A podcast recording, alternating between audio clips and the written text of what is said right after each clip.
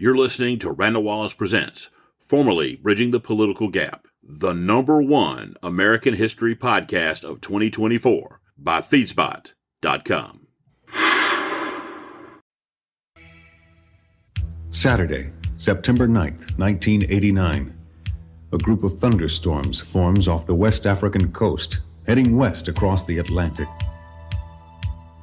By September 10th, the storm is upgraded to a tropical depression. It is the 11th tropical storm since the Atlantic hurricane season began on June 1st. It would be named Hugo. During the next week, Hugo reaches full hurricane status and strengthens to become a Category 4 storm, with winds clocked at 133 miles per hour. It smashes through the Caribbean. By Monday, September 18th, the system is approximately 1,100 miles from the South Carolina coast and moving northeast at 15 miles per hour. Hugo is on its way to becoming the storm of the century. As Hurricane Hugo approaches, preparation efforts begin. Business and property owners begin boarding up as it becomes clear that we are going to be hit, and hit hard. Ladies and gentlemen, Charleston County is now under a state of emergency. It is anticipated that Hurricane Hugo will be in the Charleston area earlier than first reported. At 6 a.m. Thursday, September 21st, the governor of South Carolina issues a mandatory evacuation order for the state beaches, affecting all 8 coastal counties. Residents are being urged to evacuate their homes and mobile homes as soon as possible. You no longer have a choice. You have been ordered to leave your home and seek shelter on higher ground elsewhere, preferably upstate. We cannot express to you the seriousness of this situation. You need to get out while you have the time to do it, the chance to do it. By 5:40 p.m., Hugo is now predicted to be the worst storm seen here in 30 years. I personally did not expect it to get this strong. I thought it would be a Category 3 hurricane, but not reaching a Category 4. The center of the projected path, again, has Charleston. Dead center. So we're dead to rights then in terms of the hurricane. Night falls, and the lights stand bright against an incoming fury of wind and sea. This is a night no one will soon forget. At 10:20 p.m., Hugo makes landfall at the Isle of Palms, north of Charleston. With sustained winds of 135 miles per hour, hurricane-force winds extend northward for 200 miles. Homes are lost, lives uprooted as the skies rip open, tearing across the landscape. Santee Cooper, the state-owned electric utility, loses all of its ability to generate power for the first time in its 50-year history, and 2/3 of the state blacks out.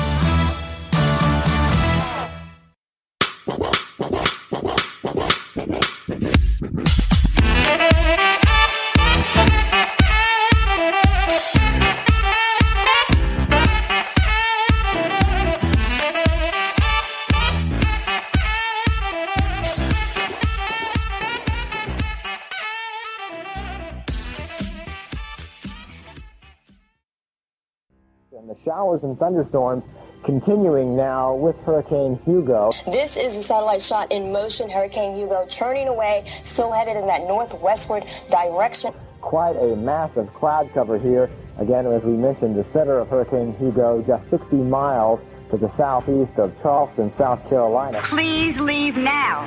Again, if you want to leave the Charleston area, please leave now. And the water keep coming up, and my little girl screaming, "Mommy, I don't want to die!" And they just keep yelling and yelling. I didn't know what to tell her. I just tell her, I said, "Well, honey, we'll all just die together."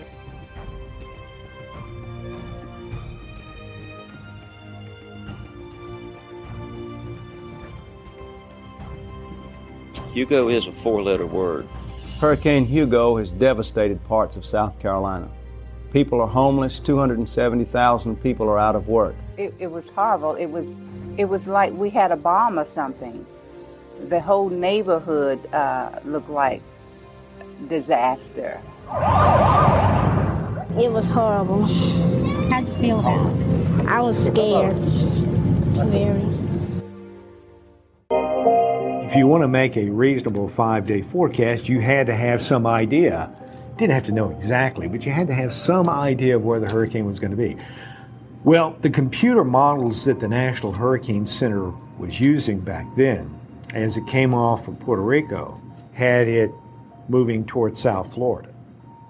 The only problem I had with that was it didn't make sense because the storm as it came off of Puerto Rico was moving north-northwest instead of moving west-northwest.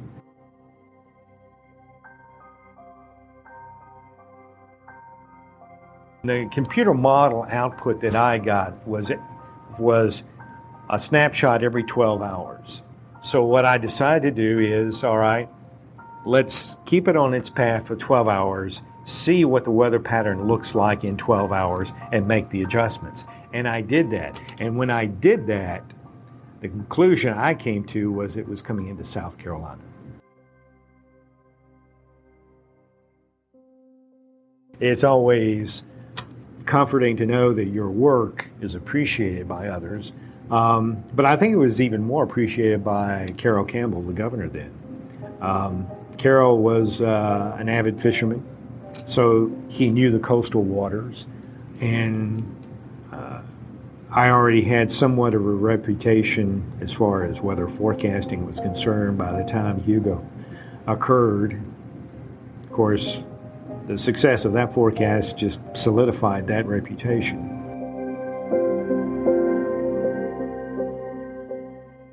Hugo began, as all of our hurricanes do, off the coast of Africa. On Monday, September 11th, Hugo became Hugo, the tropical storm. There you see it out there in the ocean, and we can focus in, show you a closer picture. Classical hurricane, very well-defined eye, moving toward the west about 15 miles an hour. We haven't seen any change in that. We'll let you see yourself what the motion has been as we go back in time, and this is what it's done during the day today. Just about straight toward the west, just a tad north of due west, and that means we're afraid that the eye of this powerful hurricane is going to be somewhere near the Leeward Islands, certainly by this time tomorrow, and we expect to see some warnings put up very likely this afternoon. Let's go and look at the latest particulars, the advisory out of the National Hurricane Center. At 3 o'clock this afternoon, it was centered at 14.7 and 54.8. That was 440 miles east-southeast of the island of Guadalupe. Top winds 30 miles an hour. And the NOAA aircraft found an incredibly low pressure, 918 millibars, or 27.11 inches. So we think that on the 6 o'clock advisory that the winds are going to be up as well. Now, these are where the watches out are in now from St. Lucia down or on up to the American or British Virgin Islands. We expect that's going to be changed to a hurricane warning this afternoon. And very likely the hurricane watch will be extended westward to include Puerto Rico and the Virgin Islands. The hurricane force winds around the small area around the center. The gales are extending out about 125 miles in all directions. Wednesday the 13th found Hugo a hurricane. By Friday the 15th, Hugo reached its zenith with winds of 150 miles an hour. In the next 3 days, Hugo nailed Guadalupe, then Puerto Rico, then on to the East Coast. On Wednesday the 20th, the National Hurricane Center issued a hurricane watch for our area. That night on Action News, Hurricane Center Director Bob Sheets was cautiously optimistic. And we see the probabilities are essentially the same from Jacksonville all the way through the Wilmington area, 19%, 21%, 15%. So indeed, we can't really zoom in on that yet, and we'll have to do a little more of that when the hurricane warning goes up tomorrow. 24 hours later, the optimism was gone. Bob, tell us about Hugo. It's grown this afternoon. How big is he now? Well, indeed it has grown because it's gotten a little larger. The eye has sort of tightened up and the winds have increased. Now we're looking at Category 4 hurricane. The winds up to the northeast of there have spread out. They've gotten stronger. And unfortunately, you and Myrtle Beach are in the path of this major hurricane. We go live to reporter Eric Chilton, who is standing by. Myrtle Beach, we have the latest there. Eric, what can you tell us? Well, Wayne, right now, I'm sure you can see this. The wind is really picking up. Although looks are deceiving, it doesn't look like it. I'd like to remind people that evacuation plans have been put into effect for the entire coast. It may be hard to believe, but this trickle of water could become a raging path of destruction if Hurricane Hugo hits. We would like to remind you we do have a a line set up for the latest information on Hurricane Hugo. It is 661 Hugo. The path of Hurricane Hugo, let's take a satellite view of it. As it does approach, of course, strong tropical storm winds will be approaching us. We are already beginning to feel the front edge, and we have been getting some showers activity from the very front edge of Hurricane Hugo. We understand there are only 4 routes out of Myrtle Beach area, and one of them has been blocked due to an accident. We're told that Highway 76 at the PD River Bridge is now blocked due to an accident which involves several cars. There are no injuries, thankfully. Winds now on the immediate coast where I am about 30 miles an hour, gusting up to around the 40-mile-an-hour range. You asked about evacuations, Roger. They are well underway. At this hour, Governor Campbell has called a state of emergency. He's asked everyone to leave from along the South Carolina coast. Traffic at this hour is backed up on Highway 501. Sue Abrams joined us now live. Sue, what can you tell us down there? Well, Roger, as you can see, the winds are very, very high out here. Unbelievable. And if we can look over my shoulder at the pier behind me, you can see the waves are just lapping at the top of that pier already. Not only are the wind speeds picking up to 125 miles an hour, but the forward progress of the storm moving to the northwest has also picked up. It's now moving in excess of 20 miles an hour. You're looking now at a live shot of the Grand Strand where surfers are supposedly enjoying some of the swells that you might possibly see in Hawaii and some of the other parts of the nation. Have you noticed the conditions really worsening to the fact that we might be the top probability? Yes, I would say just in the last half hour or so, it's very difficult for me to even stand up. I have no idea how high the winds are right here. Once again, that is a live shot out of the ocean front, and you can see from our exclusive vantage point of how the haze and the fog looks kind of misty, how it's rolling in. Good evening, everybody. I'm Bob Howick. And I'm Lily Shaw. Folks up and down the Carolina coast are bracing themselves for what could be the worst storm since Hazel in 1954. Our news teams have been keeping an eye on things along the Grand Strand. Sue Abrams is in the Pavilion area, right in the heart of Myrtle Beach. Obviously not an activity center at the moment. Sue? That's exactly right, Bob. Well, just since the last half hour has elapsed since we last talked, the winds have picked up dramatically. Bob, tell us about Hugo. It's grown this afternoon. How big is he now? Well, indeed, it has grown because it's gotten a little larger. The eye has sort of tightened up, and the winds have increased. Now we're looking at a Category 4 hurricane. The winds up to the northeast of there have spread out. They've gotten stronger, and unfortunately, you and Myrtle Beach are in the path of this major hurricane. Reports from throughout the city show most, if not all, Florence area motels and hotels are filled to capacity, not to mention those outside Florence County limits. Bob, it looks like it's going to be a long night here at Sockasee High School. All right, sir. Stay safe and stay dry. Imagine, if you will, this is your favorite hotel. For example, let's call it, say, the Yachtsman. As the storm moves in, the high tide is going to surge up on top of it and perhaps cover a portion of the hotel or the building or the pavilion or whatever building is there on Ocean Boulevard, and then the waves on top of that will act as almost like a wrecking ball crashing on top of it. Definitely things are getting worse. I think we're going to be seeing a lot of changes going on here in the next few hours, and the best bet, just stay home and please stay tuned. We'll have all the latest information.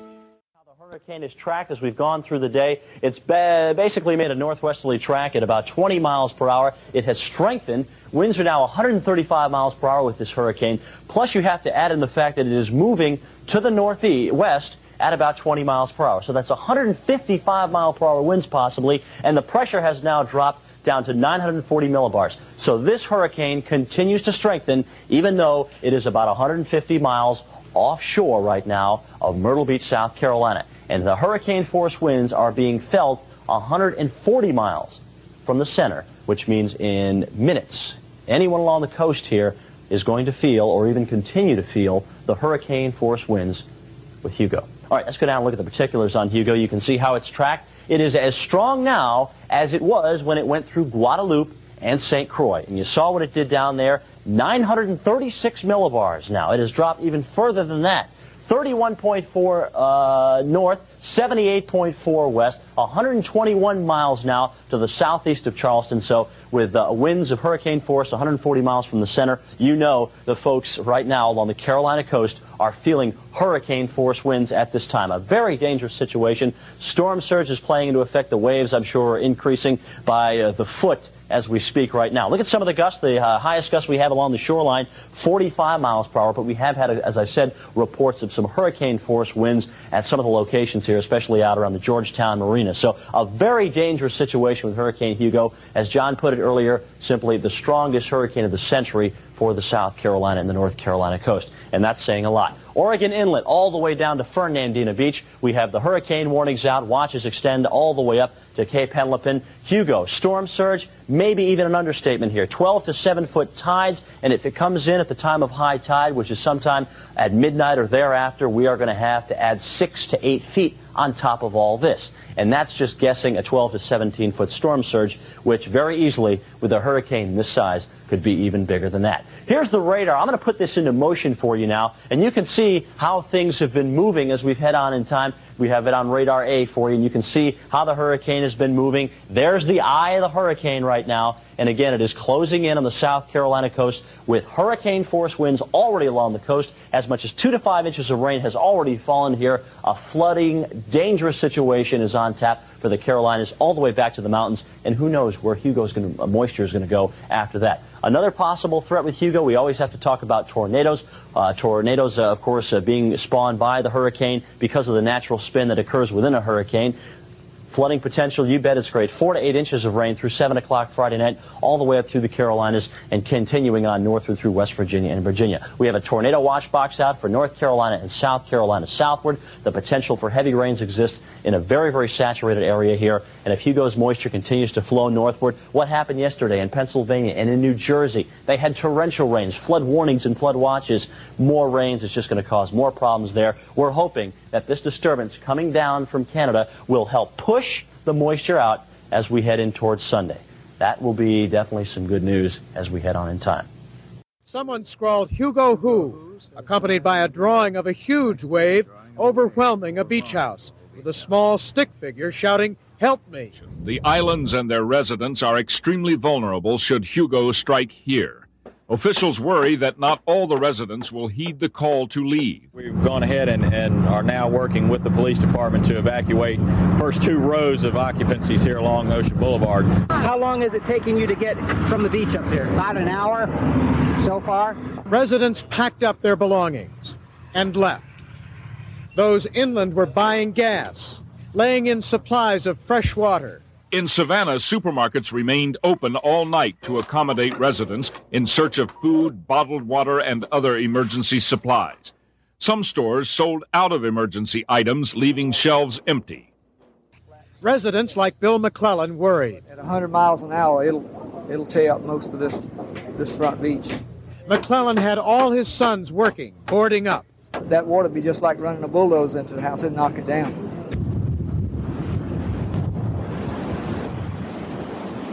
The governor of South Carolina declared the interstate highway out of Charleston to be one way, all lanes leading inland as people stream toward safety. Up this program to bring you a Live 5 weather bulletin. The emergency preparedness is ordering everybody in the low-lying areas of Charleston, the West Ashley area, to get out now. You no longer have a choice. You're being ordered out, so it is a mandatory evacuation. People approaches. There are last-ditch efforts to get everyone and everything that can be moved to safety. These have now been reversed. So there are only lanes leaving Charleston. Rains are. Let's put this into motion, change the color a little bit, and show you the eye of the hurricane. That's the eye, the quiet spot right there moving up toward the northwest, a beeline on Charleston. Heavy bands of rain and heavy thunderstorms, too, and winds gusting over hurricane force now being reported in some stations along the coast of South Carolina. Torrential rainfalls and flooding, a likely scenario with this hurricane. Let's go ahead and show you another satellite perspective. This goes a little farther west toward Athens, Georgia, down in... Hurricane Hugo is rated FI345B from the National Hurricane Center in Miami, Florida, at 10 p.m. Eastern Daylight Time, Thursday, September 21st. Extremely dangerous Hurricane Hugo bearing down on South Carolina coast. A hurricane warning remains in effect from Fernandina Beach, Florida, northward to the Oregon Inlet, North Carolina. Reconnaissance reports and satellite pictures indicate that Hugo is a Category 4 hurricane on the Saffir-Simpson hurricane scale. On the present course, the center is expected to cross the South Carolina coast near Charleston shortly after King Street. At 10 p.m. Eastern Daylight Time, the center of Hugo was located near latitude 32.2 north, longitude 79.3 west. Expected to continue with a gradual turn toward the north in the next 12 hours.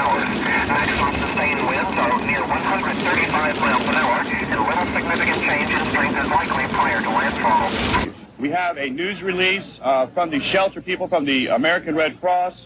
The shelter at Wando High School is filled to capacity. You can see just to the southeast of the Charleston area, there's the eye of the storm, very, very potent storm. And as for you to show you the convection, the showers and thunderstorms continuing now with Hurricane Hugo, quite a massive cloud cover here. Again, as we mentioned, the center of Hurricane Hugo, just 60 miles to the southeast of Charleston, South Carolina. 10 p.m. weather observation. Beaufort rain, 74 degrees, 90% humidity, wind northwest at 28 miles an hour, gusting to 38, pressure 29.30 inches and falling. Downtown Charleston, 78 degrees, wind northeast at 46, gusting to 74. Charleston International Airport, a shower, 76 degrees, 97% humidity, wind northeast at 29 miles an hour, gusting to 47, pressure 29.21 and falling. Hurricane Hugo is now a strong Category 3 hurricane. I repeat, a strong Category 3 hurricane. That means that we will have winds up to 132 miles an hour. We believe in county government that it is unsafe for you to travel and traverse the roadways. The darker blue areas indicating the heavier rain, the feeder bands around this hurricane. Before we get into the details of covering Hugo, the beforehand, the night of, as well as the aftermath, is there really one specific moment that you remember of that entire thing? Michael, I do. When Charlie Hall, our beloved weatherman that night, brought in his last update from the National Weather Service, and I saw in his eyes and on his face, it wasn't good news. And I saw how devastated he was. I knew then our lives were changing like they had never changed before. There's a way to do it. Our engineering department will get us back on the air. We were all hoping for some good news, that he would bring in an update and it would say, well, it's veering off to the right, or it's curving away from us. We never got that. We just got some more information. Well, you're not going to want to see this, but all right. I'll just hand you this.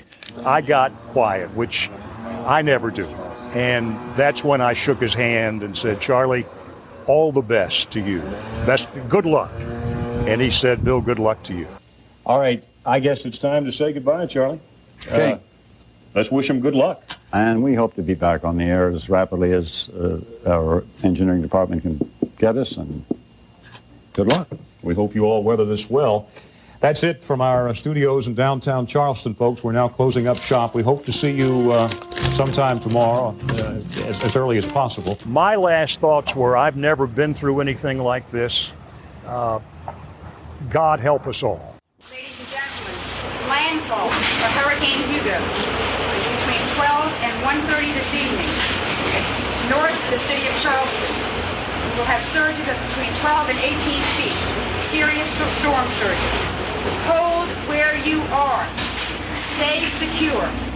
The two-story house, go to the second story. I repeat, stay where you are. We do have a Category 4 storm now. The evening forecast for coastal South Carolina. A hurricane warning is in effect. A flash flood watch is in effect. And a tornado watch is in effect until 2 a.m. Friday. Tonight, winds increasing to hurricane force.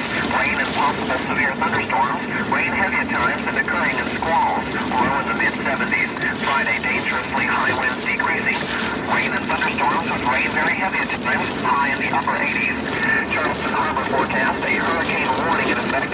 Tonight, northeast winds increasing to hurricane force. Seas building to 5 feet. Friday, winds diminishing and becoming southwest 20 to 30 knots. Seas 1 to 3 feet. Friday night, southwest winds 20 knots. 1 foot. Visibility reduced to 3 miles or less in lane tonight and Friday.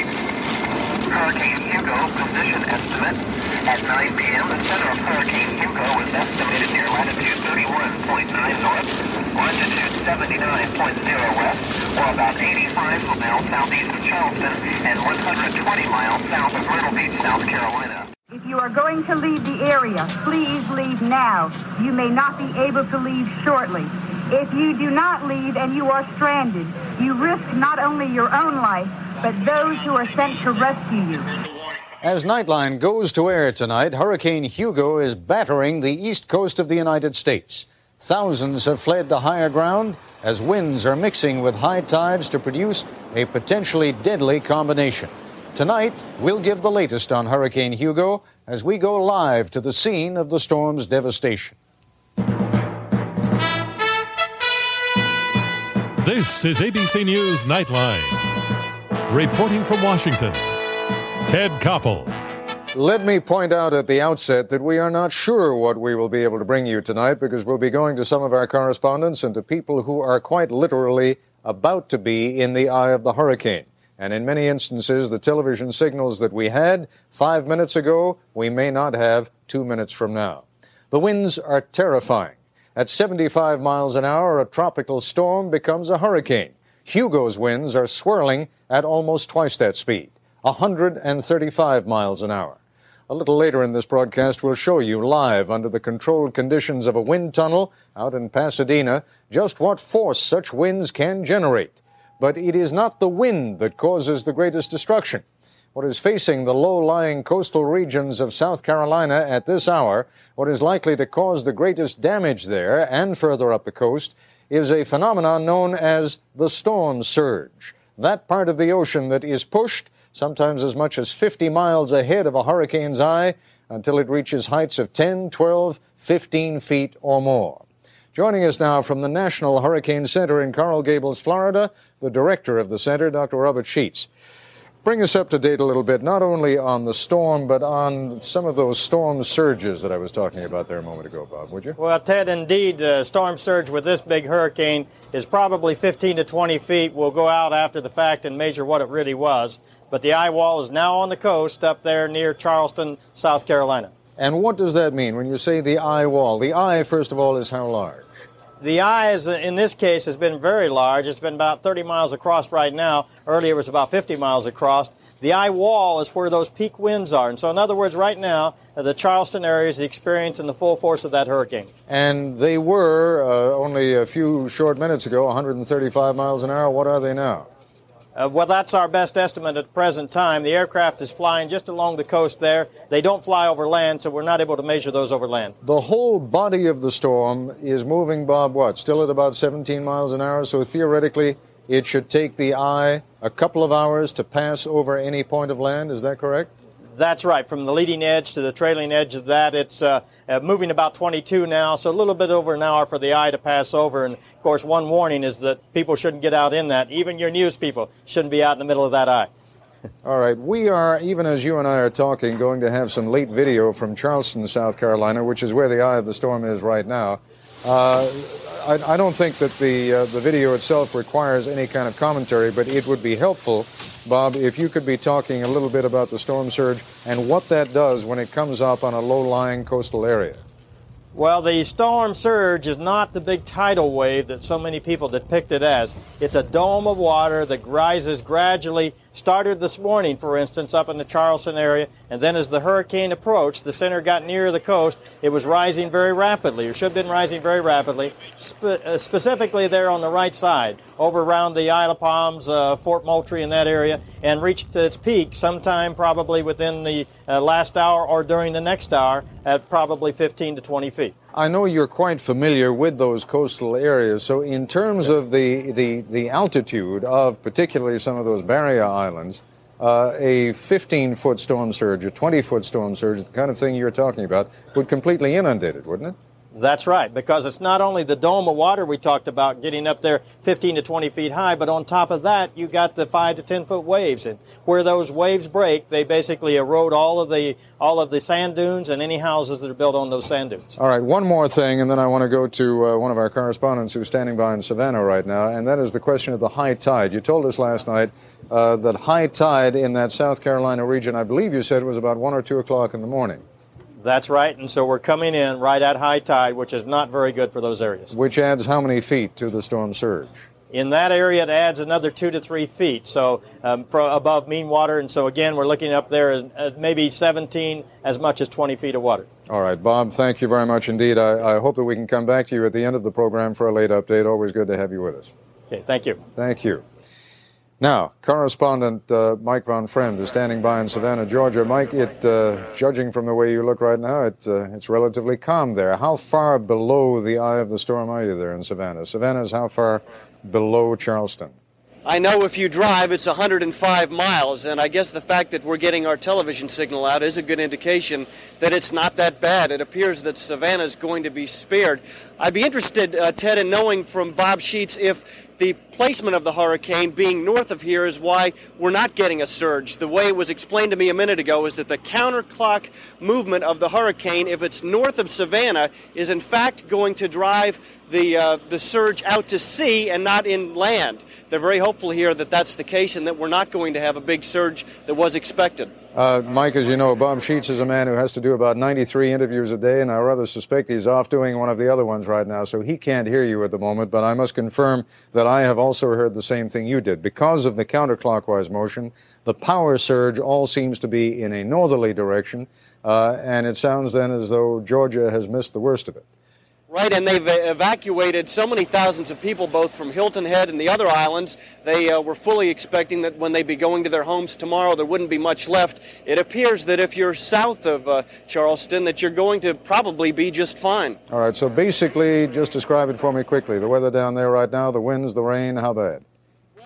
We had some much stronger gusts than right now, but it's really, I wouldn't say it's much worse than a very nasty thunderstorm, except we don't have any thunder right now. We have some wind, we have a lot of rain, it's a nasty night, but it's no hurricane here. Mike Von Friend in Savannah, Georgia, thank you very much. It's really scary. The palm trees have been bending, there's been coconuts flying, the wind is very strong. Tonight on 48 Hours, the hurricane named Hugo. I'm very sorry to say that about 90% of the people on this island are homeless. This roof came from across the street there. We're just picking up what we can find in the street and repairing as best we can. It looks like a war zone for all practical purposes. There is no law, there is no nothing. The new thing, unfortunately, is very bad. I didn't think it could get any worse, but it just continued to get worse and worse. The conditions along the east coast of the U.S. are much worse than they are in the Caribbean. Heading our way, we need to be cautious now. We don't want to be here if it hits. We don't trust the storm. We don't know how bad it's going to be. A killer already. It would be crazy if we were not to take this hurricane seriously. So they lose the house, they may lose their life, children. Turning its pitiless eye toward the American mainland. If they have somewhere to go inland, they ought to go. Now.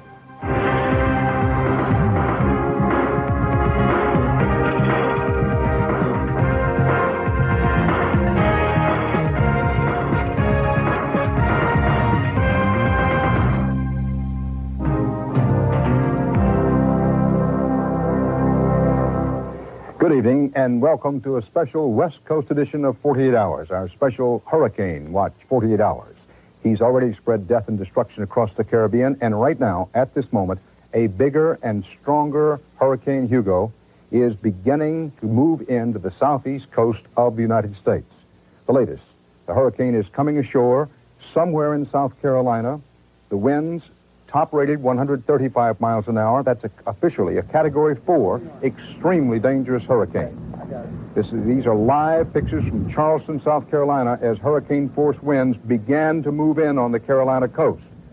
Those watching the hurricane muscle near their neighborhoods tonight are hoping for the best, but have to be concerned about the worst. And here's why. On its way to the U.S. mainland, the hurricane surge. It surged today. Its character changed. It was upgraded to a 4 category hurricane. That's on a scale of 5. Keeping in mind that in its wake, the hurricane has already left at least 20 persons dead, 100,000 homeless. Because of the importance of this still developing story, we are postponing our scheduled 48 Hours report to bring you this special hurricane edition of 48 Hours, and we're updating it live for those of you on the West Coast. Charleston, South Carolina is smack in Hugo's path. Now, some parts of Georgia, many parts of the Carolinas are beginning to feel heavy winds, torrential rains, rising tides. The coastline could be ravaged by morning. No wonder residents all along this coastline have battened down the hatches, headed to higher ground, hoping to get out of harm's way. CBS News reporter Ron Allen is live in Charleston at this moment because of very dicey communications He's up live on the telephone. Ron, what is the situation at this moment? Dan, the winds are really kicking up down here. Torrents of rain are falling. They've been falling consistently for the past couple of hours. The weather is deteriorating rapidly.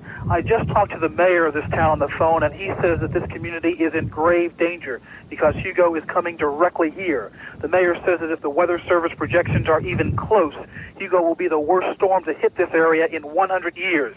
The mayor has taken the most unusual step of ordering all police, fire, and rescue units off the streets. It's simply too dangerous for them to be out there, he says. There has also been the first report of injuries, two people who were slightly injured who were out in a car somewhere. Streets are flooding, lights are blinking out across town, power is going out even in the hotel where we are trying to broadcast from. The people who run the city have been planning every precaution down to the most minute detail, and they have been worried that residents don't really realize just how dangerous a hurricane can be.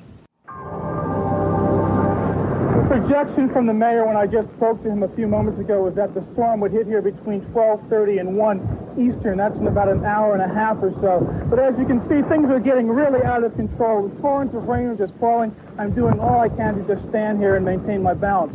Power is blacking out all across town. They've evacuated about 150,000 people so far, and I can't imagine why anybody would stay near here unless they have to. Dan, back to you. Thanks, Ron. Take care of yourself. Ron Allen live in Charleston as the hurricane begins to hammer in to portions of Georgia and the Carolinas. Because hurricanes move counterclockwise, this hurricane's full fury certainly should be felt north of the eye. That means that Wilmington, North Carolina, just up the coast from Charleston, is headed for a rough night. We caught up with CBS This Morning's main man, Harry Smith, there just a short time ago as communications began to go down. Harry, you're right there on the northern outer edge of the hurricane. What's it like? We are right on the banks of the Cape Fear River, which is about 10 miles up from the Atlantic coast, Dan. Down along the coastal areas, we're hearing reports now on the North Carolina coast of winds around 60 miles an hour. We just heard some reports of even hail starting to come out of the storm. Right here, up in Wilmington, it's not too bad yet, although we have had pretty consistent wind gusts of over 40 miles an hour out at the airport. Power is starting to be a bit of a problem here in Wilmington. A lot of the shelters are starting to fill up. One of the high schools is already full beyond capacity with more than 300 people. The power just went out there just a couple of minutes ago. The real power and the real surge from this storm is still several hours away from here yet, Dan, but we're already starting to feel some of the effects. Harry Smith, thanks.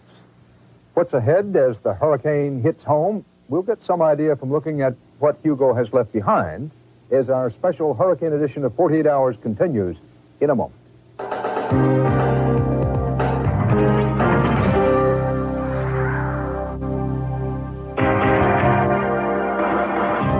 Savannah, Charleston, Myrtle Beach, Wilmington look to be getting the worst of it as the night wears on. Remember, this is the most powerful East Coast storm in at least 35 years. 48 Hours correspondent Bernard Goldberg's been following it from the National Hurricane Center in Coral Gables, Florida. Bernie, what's the latest at this moment? Dan, we do have some brand new information. The eye of the storm right now is still offshore, but it's only about 30 miles offshore. And the leading edge of the hurricane, that's the part, Dan, that's packing top winds of about 135 miles an hour. That's only about 10 miles offshore, so that means Charleston and the areas that you mentioned around Charleston should be battered, severely battered, within the hour. Hugo continues moving towards land at about 22 miles an hour, and that's a little faster than it was moving all day today. Now, to put this into some kind of perspective, the last time the Carolina coast was hit by anything like this was way back in 1954 when Hurricane Hazel hit. Damage back then was extensive. Tonight, overnight, early morning, damage almost certainly will be a lot worse. Bernie, thanks. We're getting back to you a little bit later on. We were going to bring you a live report from Myrtle Beach, South Carolina, but the winds are already too great there. Our correspondent Frank Courier filed this report just before losing transmission capability. There is truly a sense of fear and isolation in this town right now. Downtown Myrtle Beach, all but deserted. We were just asked by the authorities moments ago to leave, to evacuate. We are planning to do so. We also learned that the emergency command post set up here in town by city leaders for disaster preparedness, they too are pulling out. They're moving west about 14 miles to the town of Conway. So it appears tonight, with the hurricane upgraded to Category 4, that it's no longer safe to be in Myrtle Beach. The power has gone out from Cherry Grove down to Atlantic Beach. Now that would encompass the area where North Myrtle Beach Middle School is at. As I recall from the last time a hurricane came inland in this area, city officials in various municipalities throughout Horry County actually made decisions to cut power so that fire risk were minimized. Some people think that it may be kind of odd that we're talking about tornadoes and yet we got a hurricane bearing down on us. The hurricane spawns the tornadoes. Eye of the storm is now covering Charleston, South Carolina. On the radar, the intensity of the storm is not showing up just very well because it's so far away in some of the areas, but the eye is clearly defined. You can tell just how massive that eye is as it encircles the whole area to the north and to the east of Charleston. If you are one of the very lucky people who still has power, by all means, under no circumstances, come outside here. It is very, very dangerous. During the past hour and a half, it has made steady progress from Charleston and is continuing to move to the north by northwest. The eye of the storm now looks like it will probably go to the west of Florence on a path that will take it right into Charlotte, North Carolina. We'll be back in another 30 minutes. Good evening, and thanks for tuning in to the Weather Channel. I'm Dan Pope. We are monitoring the hurricane, which is Hugo, of course, moving into the South Carolina coastline. With us live in Walterboro in South Carolina, we have Cindy Pressler and Dennis Smith. And of course, the question all of us have on our minds right now is, what is the weather doing there now? Is it getting worse? It certainly is. In fact, we've experienced some wind gusts over the last hour or so, Dan, especially the last couple of minutes, maybe gusting of over 60 miles an hour. The rain has still been light. It's still been steady. I mean, it's not torrential heavy downpours with blinding visibility. It's basically still good visibility, but the winds are the big story, continuing to increase. They're steady now at about 30 to 35, and then the gusts, as we're experiencing right now, taking on up to 50 and then over 60 miles an hour at times, kind of pushing us around a little bit as well. And we're expecting, as the storm continues to move on in, to see the winds and continue to increase. And again, we're at Walterboro, which puts us quite a bit, a few miles inland, so we're already starting to feel the tropical storm strength winds and gradually approaching hurricane strength. You have some pictures right now we'd like to show from Myrtle Beach. Maybe you can tell us a little bit about what's going on. Yes, Myrtle Beach being right on the coast there this afternoon, the waves were just beginning to build, probably around 3, 4, maybe 5 foot waves just kind of splashing up against the coast. Right now, I would imagine they're quite a bit higher than that, and especially along the coast around Charleston, where we do expect the storm to come inland later on tonight, tomorrow morning. You're going to find some very, very high waves, maybe 17-foot waves is what we're thinking. Yeah. Very, very high.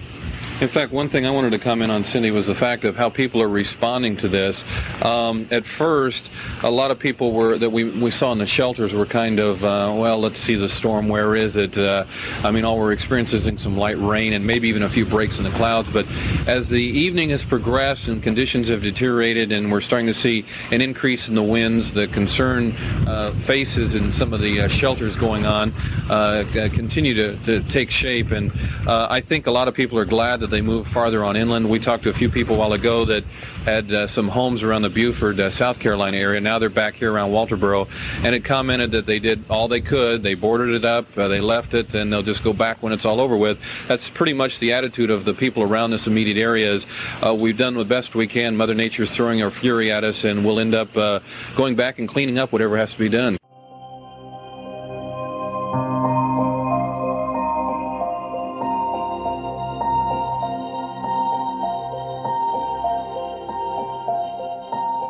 Nothing else could be done except wait. And the most poignant memory I have is the governor and I in his office at about 2 o'clock in the morning, listening to the sounds of the trees and the wind. And we just sat there in silence because there was nothing to do. So I pulled out my Bible, I read some Bible verses, and he and I prayed together because we had done everything, he had done everything humanly possible. The rest was up to God. In North Carolina, hundreds of thousands of people have fled the coast for safety inland Forecasters say that the huge surge from Hugo could cause flooding far up the North Carolina coast. Karen McGinnis has been tracking the storm for us all afternoon. She has been on the phone to people in the Charleston area, including her own sister, who is frightened to death, as we understand it. Karen, you might tell us what the latest is you have from the people in Charleston, and also explain a little bit about why it is that Jeff Flock in Savannah to the south is now feeling it easing up a little bit, while the north side of the storm is going to really have an impact. Karen? Well, in fact, I have spoken with Dick Cheneau with the National Weather Service there in Charleston. He said they're very concerned. He had his radar man watching the bands of the precipitation, the eye of the wall, start to move onshore with 138-mile-an-hour winds. And he mentioned to me that downtown Charleston, which is a low-lying city, I mean, doesn't have any elevation at all, that in fact downtown Charleston could see a storm surge, you hear us mentioning that a lot, of 10 to 12 feet. High tide in the Charleston Harbor is just around 2 o'clock in the morning. If we can be grateful for anything, we are grateful that the eye of this storm is not moved onshore at the time of high tide. But it looks like downtown Charleston, well, only the daylight hours will tell what will happen to that downtown city, a historical city, during the daylight hours. We'll have to see. This storm has a lot of forward speed associated with it. Here is our satellite loop since the beginning of the morning, and there you can see that perfectly formed eye to that storm. Hurricane packing 135-mile-an-hour winds, and 140 miles from the center, we are looking at hurricane-force winds. But this storm is as large as the state of Georgia. The coordinates, well, this, in fact, is changing all the time. And as this storm gets closer and closer to the coast, it's going to be warbling a little bit, so you'll notice that those coordinates may jump around a little bit. 32.2 degrees north, 79.3 degrees west. It's moving towards the northwest at 22 miles an hour, back out of the way, so you can see just how immense this storm is. Everyone up and down the South Carolina coast has been evacuated. As Patrick said, I did speak with my sister. She said that the interior doors to her apartment are swinging open.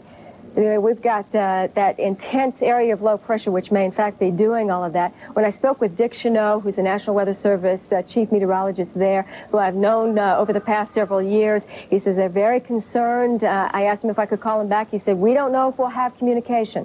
What do we think that Hurricane Hugo will do? Crossing through central or the Midlands and through North Carolina, when it reaches this stage, we think that it will probably be downgraded to a tropical storm. But when it crosses that border between North Carolina and Virginia, we think it will still be of hurricane strength. We think that will probably be just about 2 p.m., and that is on Friday afternoon. It's going to be a pretty devastating day there, and it looks like some of the tidal areas, you're looking at a storm surge there, possibly 6 feet, but in through Charleston, South Carolina, 10 to 12 feet. Patrick? Karen, as the storm is moving in, maybe you could tell us that from the eye, first of all, the diameter of the eye is what right now? We know that it's condensed as it wound up all afternoon. At the last time that I checked it, Patrick, it was about 50 nautical miles wide. And as these things start spinning around, of course, you'll notice that eye is going to become elongated a little bit. It's not going to look quite as circular as it does when it approaches the coast, but it's going to start breaking apart a little bit. We will not begin to see a very clearly defined eye, but it was about 50 nautical miles last time I checked. Okay, Karen. In Charleston, South Carolina, where, of course, as you said, it's going to be very tough and starting to get that way, a fellow by the name of George Duke owns the Keg Lounge, which is down on the waterfront in Charleston. In fact, he rode out Hurricane Hazel, I believe that was in 1954. Since you're riding this one out, you rode out Hazel. Give us a comparison and give us a picture of what it's like there at the Keg Lounge tonight. Okay, I think this is a little bit worse than Hazel. I think 70% of the city right now is without power. Where I'm at right now, one to 10 roofs has just blown off the building, and the building that I'm in, which is a brick building 3 stories high, part of the bricks has already fallen into the middle of the old part of the city, which is called the Peninsula City, and the water is starting to rise. Now, is this the area that's down along the... That's along the Battery area. Uh-huh. Which is about 10 blocks from the Battery, which is a high area, water level.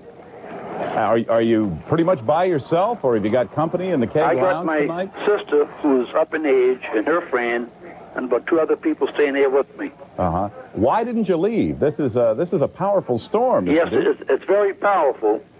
My wife and son had left, and they went to Georgia. Uh-huh. I got a son that's a police officer that has to work through this, and the son that works for the city with traffic and transportation, he has to work. So I figured I may as well stay too. I see. Have you seen? Many other people other than your immediate family? Have you seen? Right now, this part of the city, like I said, it's the old part of the city. Right. Is normally a busy part. It's been a ghost town all day. It's been like a graveyard. Okay. And you mentioned that some roofs have blown off not far from you, and that the roof right next door is a tin roof. The entire roof is sitting in the middle of the Peninsula City of King Street. Uh-huh. And the third floor of my building, half the bricks on the third floor is in the middle of King Street. Half the bricks on the top floor are in the street? Yes. All right. Okay, George Duke, who is sticking it out at the Keg Lounge on the waterfront in Charleston, South Carolina, wrote out Hazel in 1954, says this one is worse. We'll continue with our coverage of Hurricane Hugo right after this. Yeah, they totally wiped out 20 hours. They totally wiped out 20 hours. Yeah. I'm Karen McGinnis, and on the line we have Dr. Dick Cheneau. He's with the National Weather Service in Charleston, South Carolina. He's the chief meteorologist. Hello, Dick. Can you hear me? Yes, I can. Can you describe the situation there in Charleston right now? It looks like you're in line for a direct hit with Hurricane Hugo. Absolutely. The eye of Hurricane Hugo is approaching the Charleston Harbor at this time, pushing in front of it a very strong eye wall of very high winds into the Charleston city proper. We're already getting winds well over hurricane force here at the weather office, and we do expect winds over 100 miles per hour within the hour. Downtown Charleston's one of the lowest-lying cities on the eastern seaboard. During the daylight hours, what should we expect for the Charleston Peninsula? Well, I think when that hurricane comes through, I think it'll produce a 12 to 15-foot storm surge in the downtown area of Charleston. A lot of people have asked us, what about the coastal cities to the south of Charleston and to the north? I know Myrtle Beach was preparing. They really thought that they were going to be the direct hit for the storm. So up to the northwest of Charleston and along the southern coast, what should they expect? Well, it's very difficult to hear you, Karen. The roof of this building is tearing apart, but I guess just with the Myrtle Beach here, I think will be pretty well spared. They will have some storm surge, but we're going to have the highest storm surge here from Charleston up to Georgetown, possibly to Myrtle's Inlet, which includes many low-lying coastal cities like Garden City and Surfside areas. On the lower coast, however, most of the winds will be offshore, so there'll be very little storm surge, but there ought to be a lot of wind damage. Dick, I have one more question for you. I know you've got a lot to do there, and you said that the roof didn't sound very good where you were. But for those people who stayed, I know that you have a campaign there in Charleston to let people know about storm surge and let them know about evacuation. What can we tell people about a storm that did what it did to the Caribbean islands and now what it's doing to Charleston? Well, I'll tell you what, it's really a shame that people won't heed the warning when it costs so little to prepare and develop your own plans. We wish you good luck there, Dick. You're doing a great job, and thank you for our conversations earlier tonight. We appreciate the job that you're doing. Also, the National Hurricane Center in Miami and all of our reporters out in the field are doing a terrific job. And now we throw it back to Patrick Emery. Karen, thanks. And our CNN special report on Hurricane Hugo continues in a moment.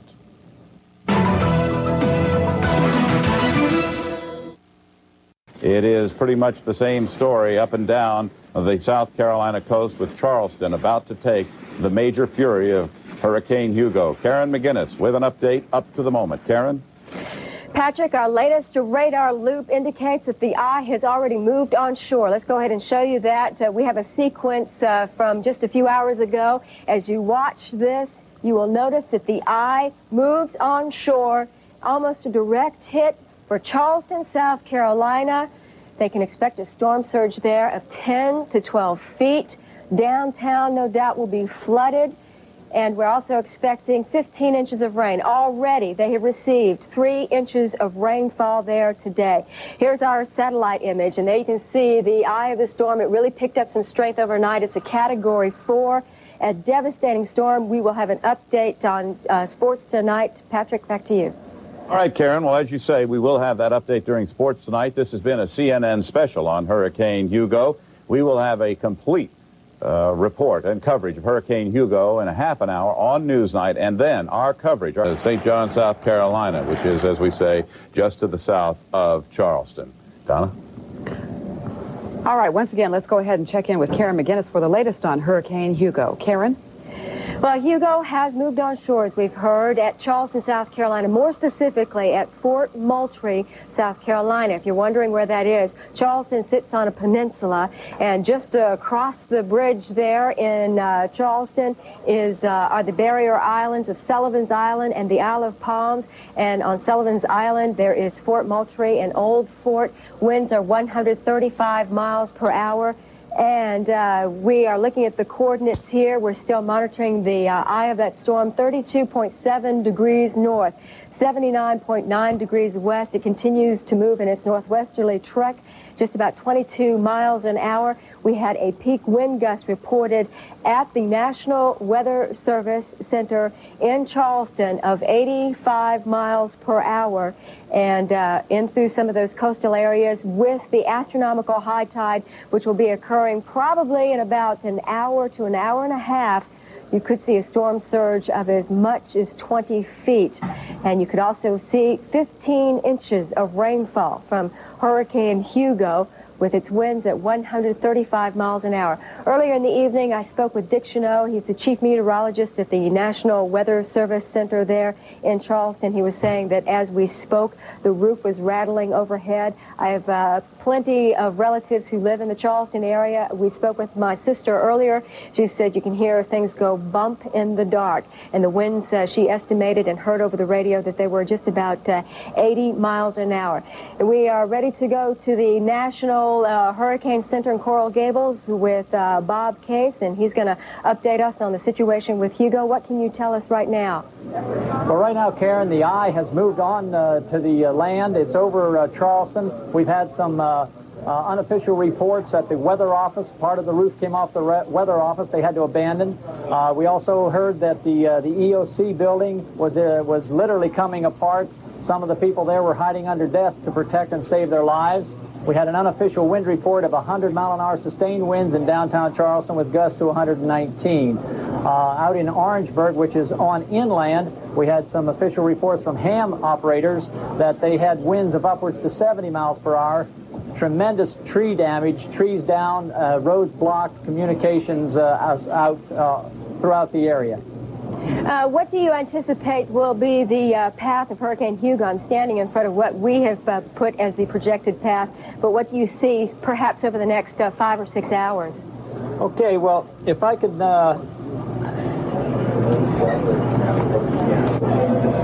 Okay, this gives you a little better idea. We're expecting the hurricane to continue inland, back in close to the eastern slopes of the Appalachians, making a right turn, and in 24 hours be up in the southern West Virginia, southwestern Virginia. And then the following 48 hours continue on up through the mid-Atlantic states through New England. What about some of those tidal basins in through Virginia and throughout the mid-Atlantic and southern New England? Is that something they have to worry about as well? Well, as with everything, there's good news, there's bad news. With the hurricane, indeed, if it does go farther inland, it'll lose its intensity, it'll lose its strength, much more so than if it had recurved and stayed close to the water where it could have maintained some of its strength. So we won't expect nearly the pounding waves and the surf and the high winds along the coast with it going further inland. That's the good news. But the bad news is the further inland it goes, the more the upslope of the Appalachians will affect it, the heavier will be the rains, the more flash flood problems we'll have. Right. And they've already received some heavy rainfall earlier this week with that trough of low pressure, which moved down towards the southeast. One more question, and this may sound like a trivial question, but a lot of people have plans to go to the football games, the collegiate football games in South Carolina at Clemson and through Central North Carolina, North Carolina State. What can we tell them at this point? Just wait and see? I don't think an umbrella would be appropriate. There's going to be some winds, and there's going to be a lot of rain, so only the true sportsmen will show up. I dare say. I think some of those roads are going to be quite flooded there, don't you agree? I would think so. Okay. I think it may be quite dangerous. Thank you. Bob Case, National Hurricane Center in Coral Gables, Florida. Now back to Patrick and Donna. All right, let's go. John Holliman is in Charleston. And, John, the last time we talked with you, you were in the eye of the storm. I suspect you probably still are. John Holliman. It's John Holliman again, live from the eye of Hurricane Hugo. What I can show you now, you can probably see the rain is beginning again as the lower edge of the storm begins to come to where I am. A few minutes ago, before the eye came to our location, the rain was blowing this way. And now that it's blowing this way, we know we're on the other side of the storm, and the strongest winds. Actually, the wind is picking up so dramatically while we are standing here talking. It is really remarkable. What I'm going to attempt to do is let you just see some of the effects of the wind as the storm came through here a little while ago. I'm going to walk this way and show you some of the pine tree limbs that were here earlier. You can see a giant cherry picker truck that's over here. You can see a metal structure that has come down over the fence here. These huge pine trees, several of them have already come down, and there are cars damaged out here. There are various pieces of equipment that have been damaged by falling trees here. We are told in the area of downtown Charleston, South Carolina, the old town, the city that you see in the postcards from Charleston, it's under a foot of water right now, and the water continues to rise as the storm surge from the eye of Hugo's effects are still felt. High tide here is actually expected in about 20 minutes from right now. The high tide would bring the water up 5 feet. The storm surge expected to bring the water up another 12 to perhaps 15 feet. So the water in downtown Charleston will eventually be well above the breakwater that we showed you pictures of several hours ago this evening. The winds, as I guess you can see, are continuing to pick up. You can see more of these pine tree branches now, perhaps wave in the winds. Hurricane forecasters always tell you that the winds on the leading edge of the storm are stronger than those on the trailing edge. And for those of us who are out here in this with you right now, we certainly hope that is true.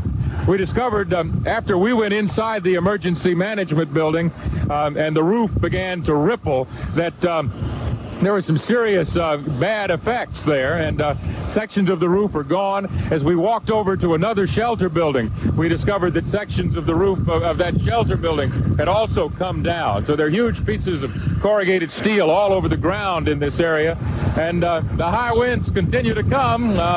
They're blowing at us now, and we're not sure really how long we'll be able to stay here with you, but we're expected to be about 135 miles per hour. During the past few minutes, we've had a report of over 100 mile per hour winds in downtown Charleston, gusting to 119 miles per hour. The radar in Charleston also lost power during the last few minutes. The hurricane will continue to move inland for the next several hours. Conditions up in the area around in the northern part of the South Carolina coast will continue to decrease. In other words, the winds will continue to come up in that area. The storm surge will continue to rise in that area for the next several hours. The eye is quite large, which will bring a calm period into that area. People should not go out into the eye. The winds will come from the other direction and be quite strong as the eye passes over. Stay indoors, wait till it all passes, go out tomorrow morning. I'm Bob Sheets from the National Hurricane Center in Coral Gables, Florida. Live now from New York, Dan Rather, underscoring what Bob Sheets said. The eye of this particular hurricane, very large. It's calm right in the eye. The temptation is to go out when it gets calm, but remember the backside of that wall is coming and get hit with terrible force. CBS News correspondent Frank Courier filed this report just a short while ago from a windswept... some years ago, that the wind right now is blowing probably 65 to 80 miles an hour. It's blowing so hard now, I think it's probably better for me and our CNN crew to get in out of the wind. We'll talk to you later as soon as we can reestablish our contact. John Holliman, CNN Live, Charleston, South Carolina. And, you know, John Holliman was talking about communication and how the weather has affected that, and some things that the folks might find interesting. We have usually been able to talk to our correspondents when they're out in the field doing live reports for us, but with the weather, we have lost things like IFBs, they call them, and so the director goes ahead and cues them. Usually he can hear us, and in fact, we have earpieces, perhaps you can see, that we plug into our ears that we can hear the control room and the director is talking to us, and we can go ahead and talk to our correspondents, but we've lost quite a bit of that, and as we've told you before, they're on cellular phones, and we try to keep the communication up as best we can. And of course, John, as he was standing out there, pointed out that the wind was starting to pick up, and we have portable units, and the picture that you were seeing was going from the camera to the unit and then to a satellite. Now, of course, earlier we tried this, and it wouldn't work because the signal from what is referred to as a KU band, and not being a technical whiz, I don't know exactly how that works, but essentially that has to go up, hit a satellite, comes here, then goes out to by cable to your home. Well, that wasn't possible because, of course, there's a tremendous amount of cloud cover, wind, and whatnot that stops the transmission from the from our ground station. And in fact, earlier when we were talking to John Holliman, he was on a cellular phone, said he wanted to save the batteries, and he was going to call us back. And he said when he was in the eye of the hurricane, when we did talk to him a second time, said we wouldn't believe it, and he noticed that parts of the CNN satellite dish were missing, whether as they got them back, I guess. The wind. Yes, so that's fortunate for us. Alan Sands, who is such an expert disc jockey, and he can't figure out how to deal with me because I am not so expert about all the hand signals around here, and I don't know when I'm on and when I'm off. But now, go ahead. Tell us, what is it like right now in Charleston? Right now, I think the eye is passing over because we do have a calm. Well, God bless you. I'm glad to hear that. Yeah, well, we stuck out the first half, and I am pretty confident that we can stick out the second half. Well, how bad was that first half? What did you see? Well, we've heard that we've had gusts of winds from 100 miles per hour. We do have a rather large pine tree down in the front yard. Well, I'm glad it didn't hit the house. Yeah, thank God. We've been very lucky. We're in a brick home that's pretty stable, and we're not having the problem with flooding that we thought we could. We can still see the grass out in the front yard, so that is really great. But it'll be worse for the next couple of hours as far as the flooding, so don't be too confident yet. Now, is your electricity still on? No, we lost electricity about 3 hours ago. So your contact with the outside world is by way of this radio station, I guess. Right, you're the only one that we can get. Thank the Lord for you. Well, can you get some? Are there any local stations there that are still on the air? There is one local station, and we just lost them about 15 minutes ago. So we don't have any desire to preempt any of these local stations or to in any way interfere with them, but we wanted to offer a backup service in case some radio stations were off the air. We wanted to be sure to have available information that can be helpful to you. Oh, we don't have any radio stations on the air. I was talking to the television station. They were nice enough to keep broadcasting. And we have a battery-powered television, that's how I know. And we just lost them about 15 minutes ago. We can't get any other station in but you. Well, now, are the roads underwater? I don't know. But are you stocked up personally with all the supplies you need, I hope? Yes. Well, that's good. We want to recommend to everybody out there that if the hurricane has not hit you, and if you are right now in the path of where it is coming, then it's a very good idea to get those batteries, get the flashlight, be sure you have a transistor radio, because once the lights go out, your television set does not work. You've got to remember that. And Andy, one of our callers just a few minutes ago said that the Highway Patrol had taken everybody off the road, so if you're not out of there right now, I don't think there's any moving until this thing passes by. One word of caution also, we just got in the official midnight position, and it's virtually sitting on top of Charleston, and I'll talk in a minute about how this thing has moved in the last hour just by itself. But now... Well, maybe we ought to just see if she had any other comment before we maybe just say goodbye. Did you want to share anything else with us? It's just strictly personal. I was born and raised in Jacksonville, and my family's worried. Well, maybe they're listening. Just let me say that this is Cherie Watkins, and we are okay. Cherie Watkins is okay. All right, I hope very much. I really appreciate it. Well, thank you for that phone call. Now, if you are in Charleston, South Carolina, or anywhere in the affected areas and can share with us what is happening to you right now, then please call us collect, 904-264-264. 45-23. And now Lee Pierce. Oh, that's all right, Andy. Thank you. Sheree, I was just going to say that as this thing comes on shore, as Hugo moves inland, the eye is on the coast near the Isle of Palms. I've just gotten that report in. And everybody who's within that eye, for goodness sakes, don't leave your shelter or your home. Don't venture out. Don't take any chances because hurricane force winds can return very suddenly, very quickly on the backside of this hurricane.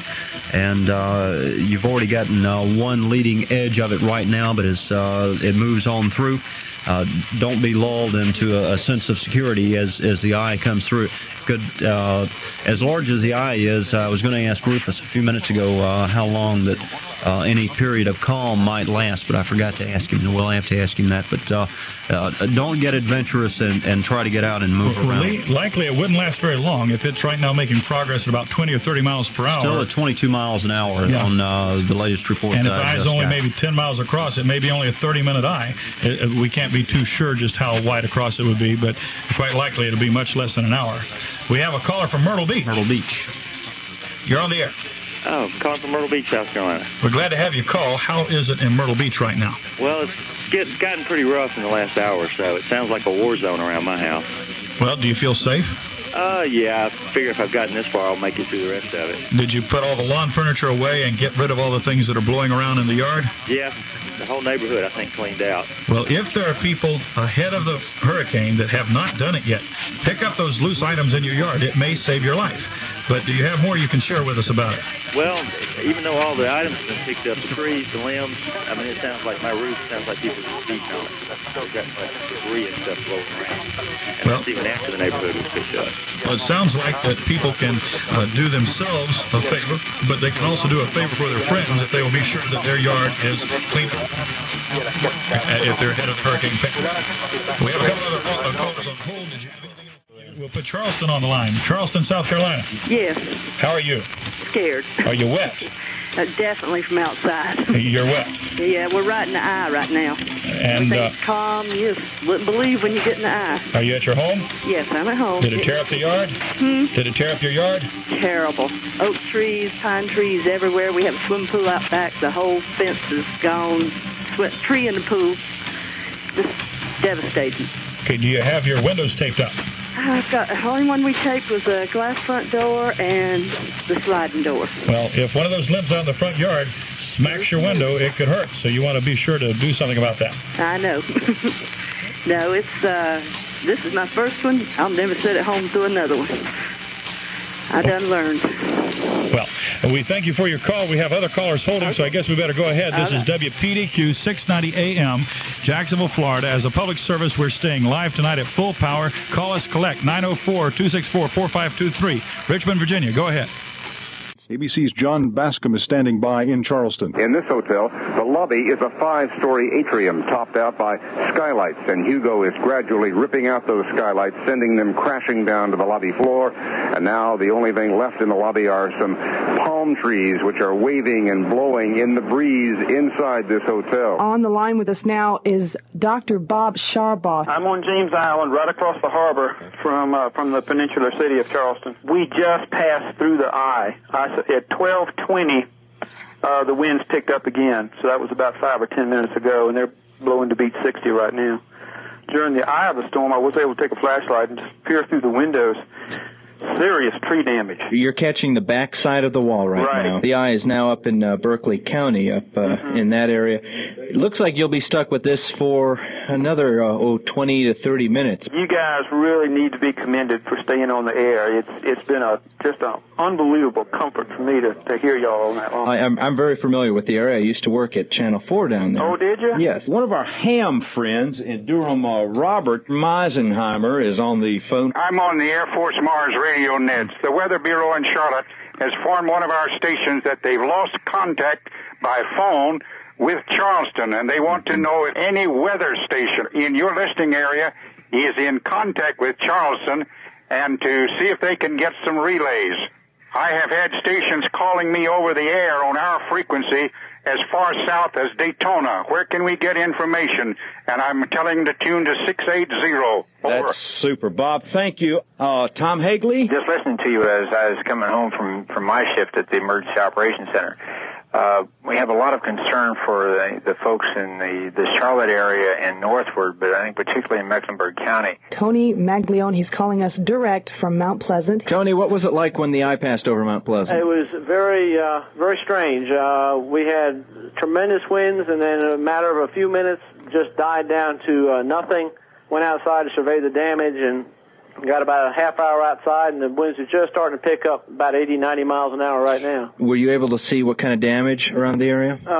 Extensive tree damage. We've got a couple of trees down in the house, and extensive property damage. Any idea whether Shem Creek flooded? No, we've had very little rain. Don't think flooding's been a problem at all anywhere in Mount Pleasant. Just got an updated radar shot out of Charleston, and the back edge of the wall is just moving through James Island, Foley Beach area. It'll be moving across the harbor. So you're still, the worst is yet to come where you're at as far as the backside of the wall cloud. Yeah, we happen to catch you all down here on the radio, and it's the only information we've been able to get. What's going on in Polly's Island, Bill? I'm learning more from you than what I can tell right now. I just had a tree fall on top of my house. I know that. You're the only radio station I have got all night long. House. I'm from Foley Beach. A smart move to get out of there, sir. The tree was leaning down very severely. I'd say about an 80-mile-an-hour wind. North Charleston, and we're talking to Mark. We're over in military housing, over right by the Air Force Base. The eye went right near the Air Force Base area. You were on the western edge of the eye, and what we're seeing right now is the trailing wall cloud coming through that area right now. So it's going to be rather intense for another hour or so in that area. There's trees down everywhere, and there's roof and everything all over the place. So you did get a chance to get out and see the damage there. Yeah, I kind of put my stupid cap on and went outside like an idiot. This is WPTF's continuing coverage of Hurricane Hugo, and now I'm going to switch over to Mike Frontero for more information. Well, thank you very much. Here is a list of closings and delays for today. Vance County schools will open 2 hours late. Cumberland County schools will be closed for students and teachers today. North Carolina Psychoanalytics. Adam Hochberg is standing by live. We are on the 8th floor of the Wilmington Hilton, outside on a balcony. So far, the damage here has been pretty mild. On the barrier islands in New Hanover County, Carolina Beach, Curie Beach, there's a good deal of flooding. Carolina Beach, everything north of the 1500 block is flooded. At Curie Beach, power is out, wind significant there. Some reports about siding being blown off houses. And I'm calling from the Ashley River area of Charleston. We have had extensive damage here. We've lost part of our house. Oh, no. That kind of thing. We're seeing the worst of it actually starting to leave the West Ashley area. I would like to thank you all for being on the air like you are. I think it's been a comfort to quite a few of us in the Charleston area. Well, Sally, it's also, I think it's a comfort for everyone to share what's going on here and everyone calling in, so everybody knows down in the Charleston area that you're not alone, that there are other people down there feeling the same way you are, and that's what we're here for. We're glad we can be of service to everybody, and, well, that's really what radio is all about.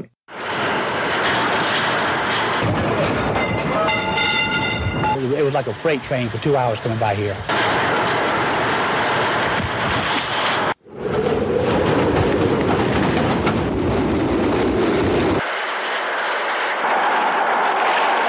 Yeah, everything is shut down. There's no power in the city at all. All the power lines, all the trees, all the big trees, either broken midway up or ripped out of the ground, across the road. Just total destruction. I think when day breaks, everybody will see that it has exceeded their fears. It's just mass destruction. Everything they own is gone. It's awful. Matiba's out. SC&G to Favorite Place Tires out. Jeffers to Pinewood 115's out.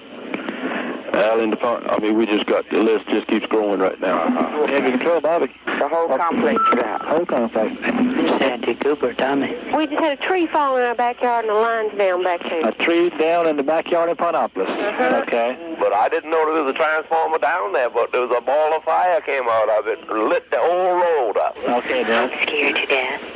Yeah, this is a full force number 4 hurricane. Yeah. Class 4 hurricane. I hope it will households together. Hope it does. Yeah. Things get bad. Get in the bathroom and cover up with a mattress. We got trees popping all over the place, so I know we taking some serious danger there. Okay. Because I don't think there's going to be anything left. We have no generation on our system. Okay. We are absolutely dead. All right. Don't scare. Don't be scared. Everybody else is out of power, too. Scared, though.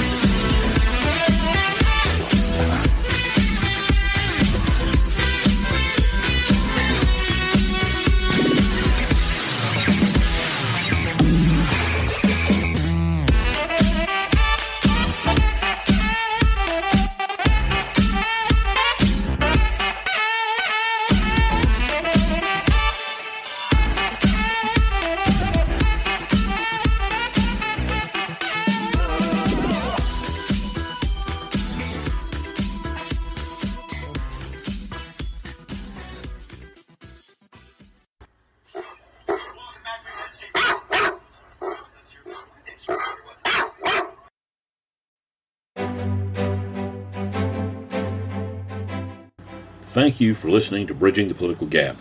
If you've liked what you've heard, please share it. And we would love to hear from you and your thoughts on our show. So if you'd like to, please leave a review wherever you get your podcast. And until next time, thanks again, and so long for now.